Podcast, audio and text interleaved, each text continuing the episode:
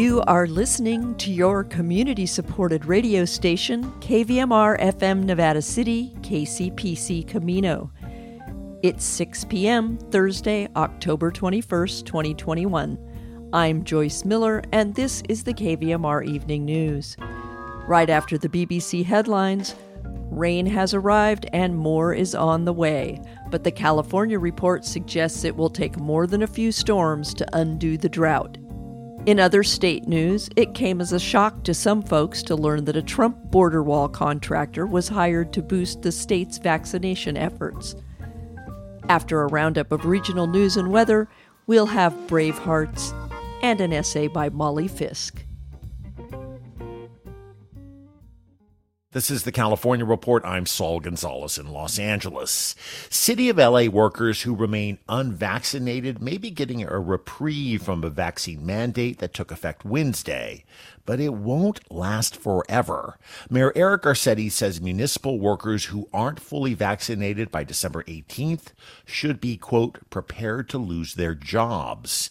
In LA, KCRW's Daryl Satzman reports that a large number of municipal workers have yet to show proof of full vaccination.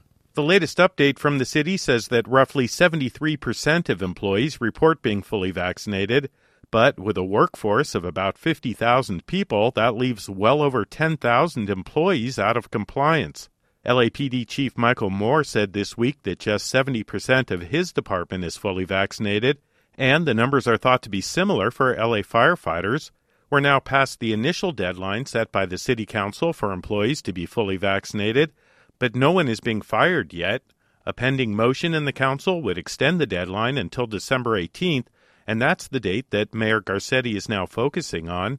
He says the vaccine mandate is, quote, critical to protecting the health and safety of our workforce and the Angelenos we serve. Meanwhile, city employees seeking medical or religious exemptions were required to make those requests by Wednesday. For the California Report, I'm Daryl Satzman in Los Angeles. Rain has been falling in much of Northern California, and the National Weather Service's Bay Area Division predicts more rain later this week. That's really good news for reducing wildfire risks. But what does it mean for the drought? I think the main message here for everyone in the Bay Area is don't be fooled, don't get tricked into thinking that all this rain gets us out of a drought.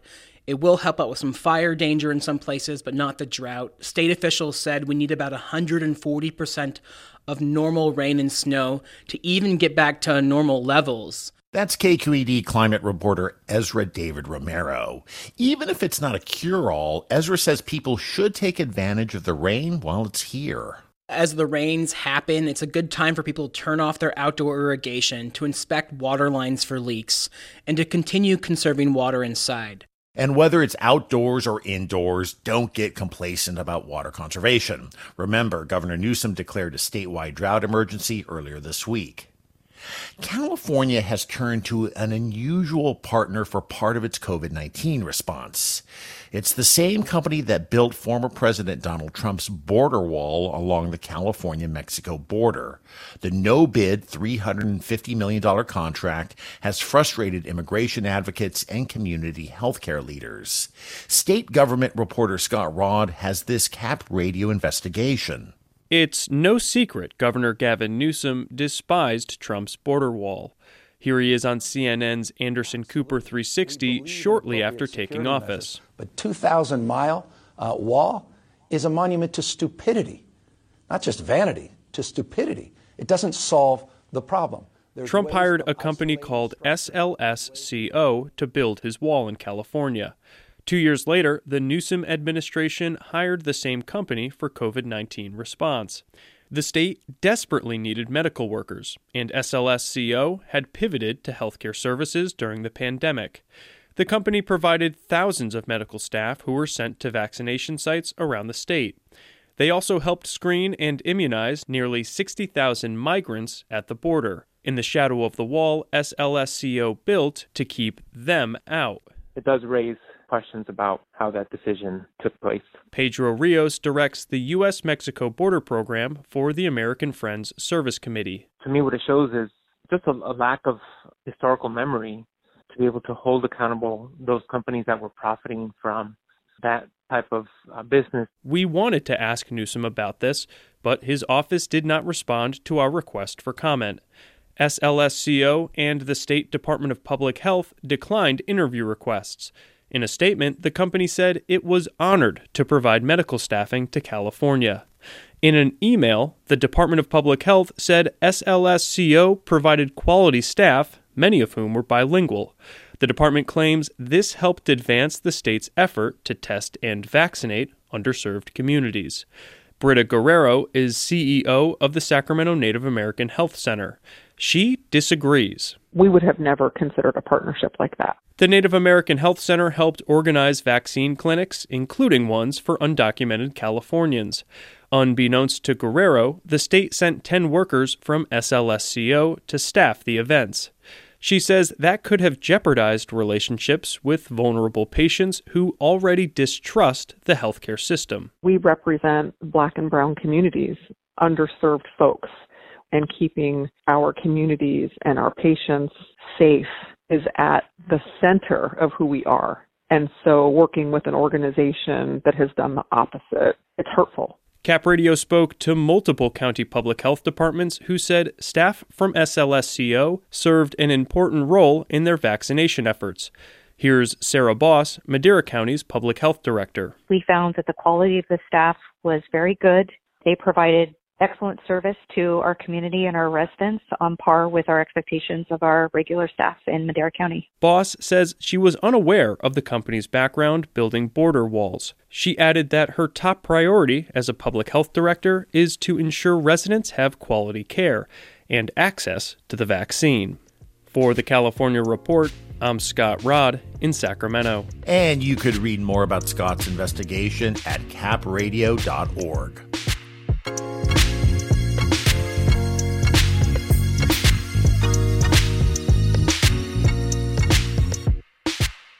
Support for the California Report comes from Real California Milk, reminding listeners to take three simple steps to recycle gallon milk jugs pour it, cap it, bin it. Learn more at recyclethejug.com. Eric and Wendy Schmidt, whose philanthropy harnesses the power of people and science to create innovative solutions for a healthy environment, just societies, and opportunities for human achievement, and Blue Shield of California rebuilding the future of healthcare with every Californian in mind, from quality and equitable care to not for profit values. Learn more at news.blueshieldca.com. All right, listeners, that is this edition of the California Report for Thursday, October 21st. We're a production of KQED Public Radio. Remember, we got a podcast, so check it out. And if you can, subscribe to it. You can find it wherever you get your podcasts. I'm your host, Saul Gonzalez. Thanks so much for listening.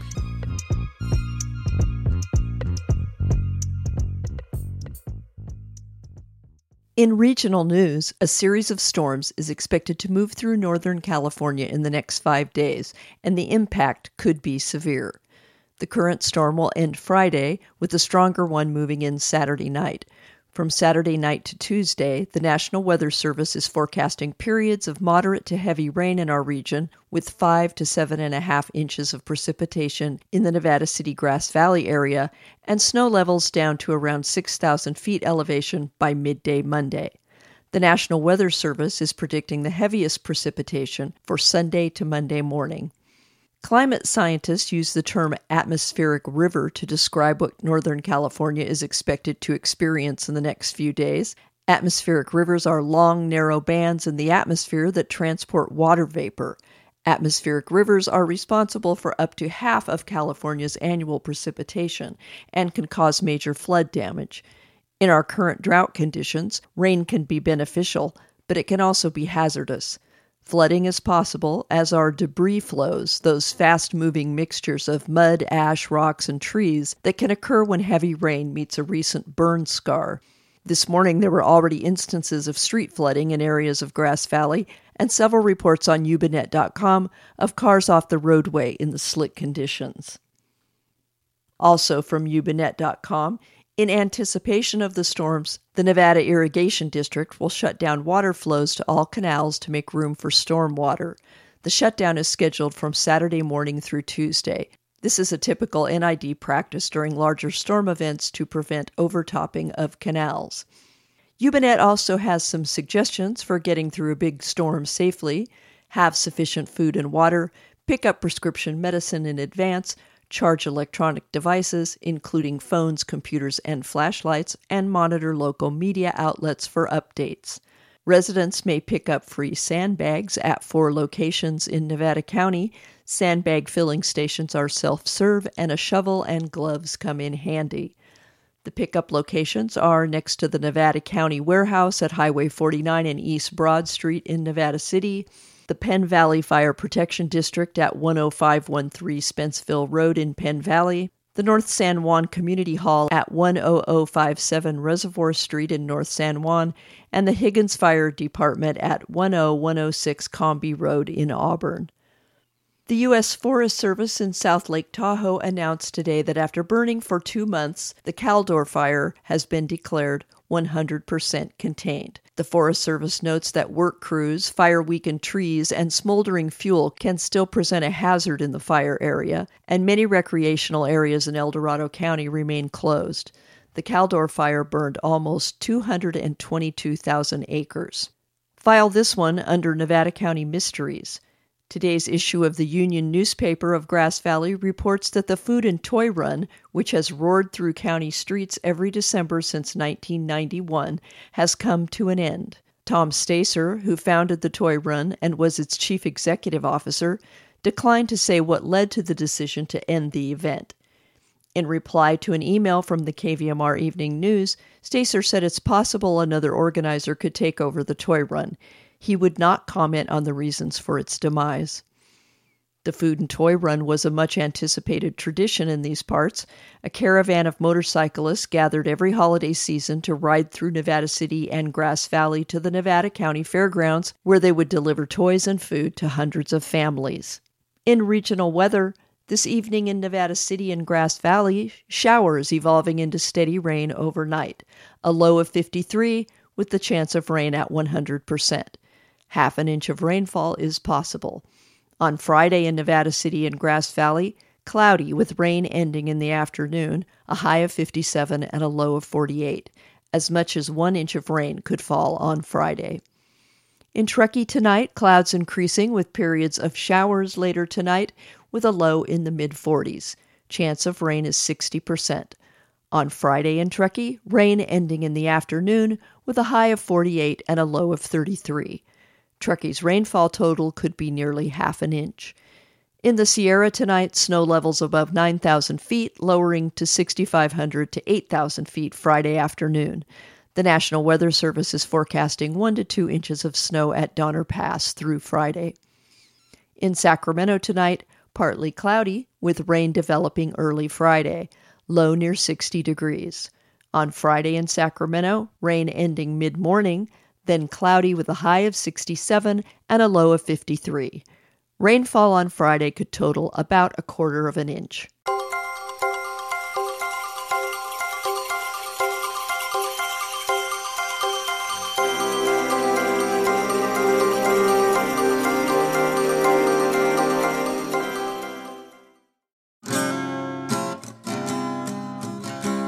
Welcome to this edition of Bravehearts where we hope to increase your awareness and understanding of what homelessness looks like and some of the many organizations working on solutions to improve the homeless crisis. We are your hosts, William Wallace and Betty Louise, and these are the Bravehearts.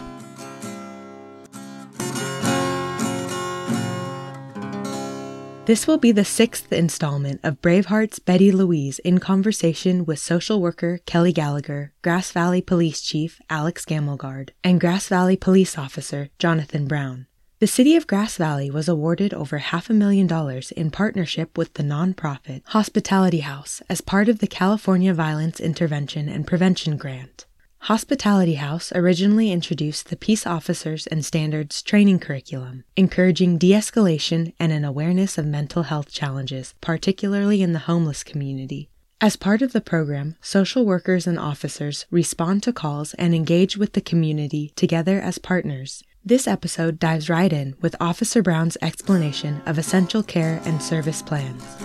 And just because we take somebody to jail, for instance, someone that we're working with, doesn't mean we're just dusting our hands off and, okay, well, that's done. Let's move to the next one. There's things that happen still behind the scenes. You know, we'll contact if they're a behavioral health client. We'll contact behavioral health and they have a behavioral health worker actually in the jail that can connect with them and get them back on whatever resources they need you know whether it's the medication that they ran out of or that they're off or, whatever the case is or we can connect them with treatment. Where before they would say no i'm not going at all but if they're in custody for a few days and whatever's in their system is no longer in their system and then they're like well maybe i should get into treatment. It's a good idea. They can help provide that door-to-door service sometimes if it's available drive them straight from jail jail to treatment facility, and that new opportunity has just been created. So it's it's not just that it's like, well, here we go, let's toss them in there and go to the next one. It's still there's still a plan to try to help them get through.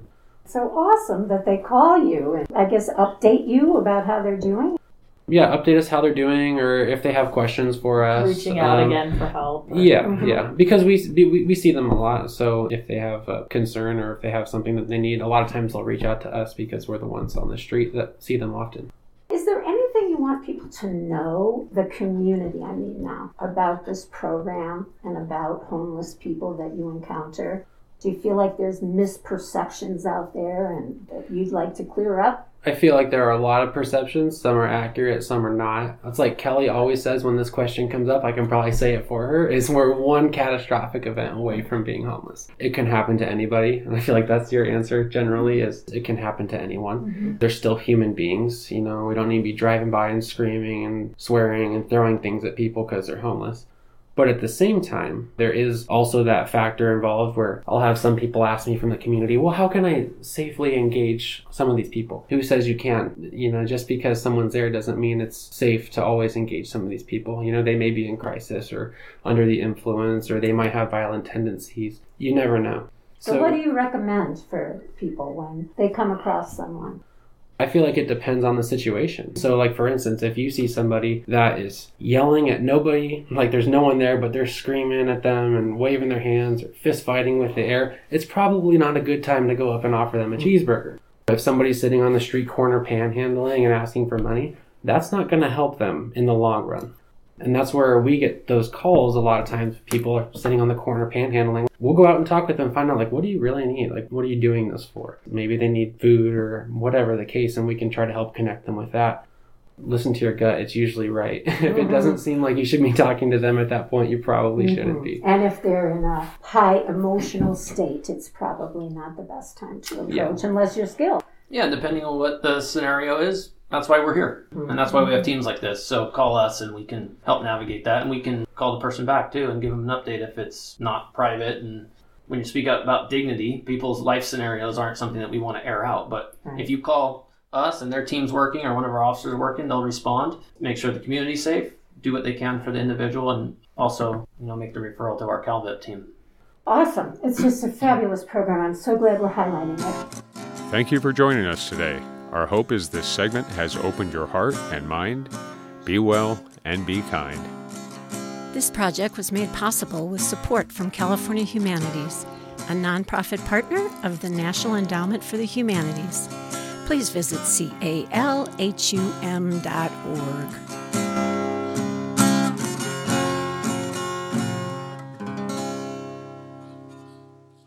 And now, Molly Fisk. Molly Fisk Observations from a Working Poet. I just wrote a really bad poem about the origins of those phrases with names in them. Oh, for Pete's sake, and heavens to Betsy. Wikipedia didn't have much useful to say, except first names can often be a substitution for God when you don't want to upset people who might be offended if you take his or her name in vain.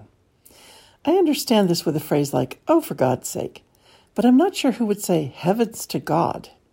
I don't run in God mentioning circles, but I know whenever I visit Boulder, Utah, my friends there remind me that hearing God spoken in an unreligious way is worse for the locals than hearing those stronger terms we use that I can't voice here on the radio without being fined. Trying to keep it to darn, dang, drat, oh fudge, etc., is preferable.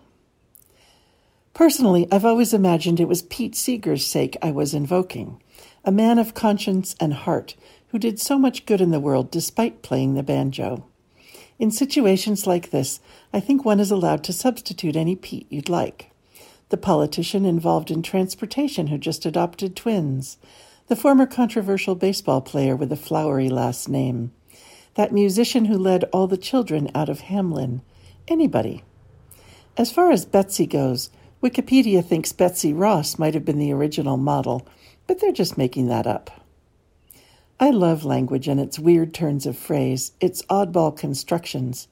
But predictably, I love the old fashioned stuff, the things I heard as a child, as when my grandmother used to tell us not to play too vigorously on a local hill, lest we go end over tea kettle. I knew what my end was, but always wondered which part of me was the tea kettle. I still wonder this. I'm not as fond of the modern day constructions. This week, a horrible word has come into my sights shacket. I saw it in a women's clothing catalog, then on a website, and later my social media savvy friends confirmed it for me. It's been around for at least a year, but until now I've been spared. What? I thought. Shack as in decrepit toolshed? Some sort of shared racket? Shacket is an amalgamation of shirt and jacket. This item used to be called a shirt jacket, which to my ear is plenty short and has no need of further abbreviation. Who the heck even talks about these things? Of course, it's all marketing. You can't just repeddle clothing styles every 10 years anymore. Now you have to rename them as further proof they're exciting and not some dumb thing your parents wore to do yard work in the Connecticut suburbs. That oversized LL Bean shirt worn over a turtleneck in milder fall weather is not a shacket. Now you need to purchase at 10 times the price something that looks just like it from Neiman Marcus or Dior. For the love of Mike, how can anyone possibly believe capitalism isn't a shell game? Shacket indeed. And when I say Mike, of course, I mean former Chicago Bears football coach Mike Ditka.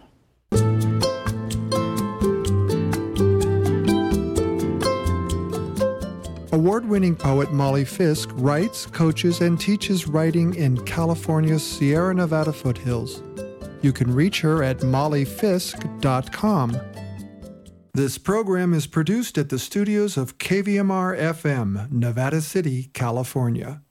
Funding is provided by Harmony Books of downtown Nevada City and KVMR with support from the Corporation for Public Broadcasting.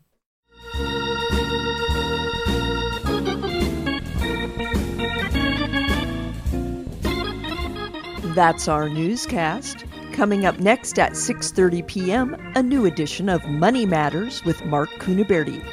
And at 7 p.m., it's Democracy Now! with Amy Goodman. The KVMR Evening News is produced by Claudio Mendonça and airs every weekday at 6 p.m. Bravehearts was edited by Kelly Reese. As always, thanks for listening. Check out our website, kvmr.org, to hear expanded versions of many of our stories and interviews. Or you can always listen to the KVMR Evening News wherever you get your podcasts. And check in with KVMR for real time updates on community news in case of emergency. KVMR Community Radio gets support from Four Paws Animal Clinic providing medical, dental, surgical services, alternative therapies, and cat boarding for cherished companions on Searles Avenue, Nevada City. Dr. Susan Murphy and staff proudly support KVMR. FOURPAWSAC.com. And Harmony Books of Nevada City, locally owned for over 25 years, next to the Chamber of Commerce at 130 Main Street. Open Monday through Saturday 10 to 5:30, Sundays 11 to 4. Harmony Books carries thousands of books, including local authors. This is Joyce Miller signing off. Have a wonderful Thursday evening.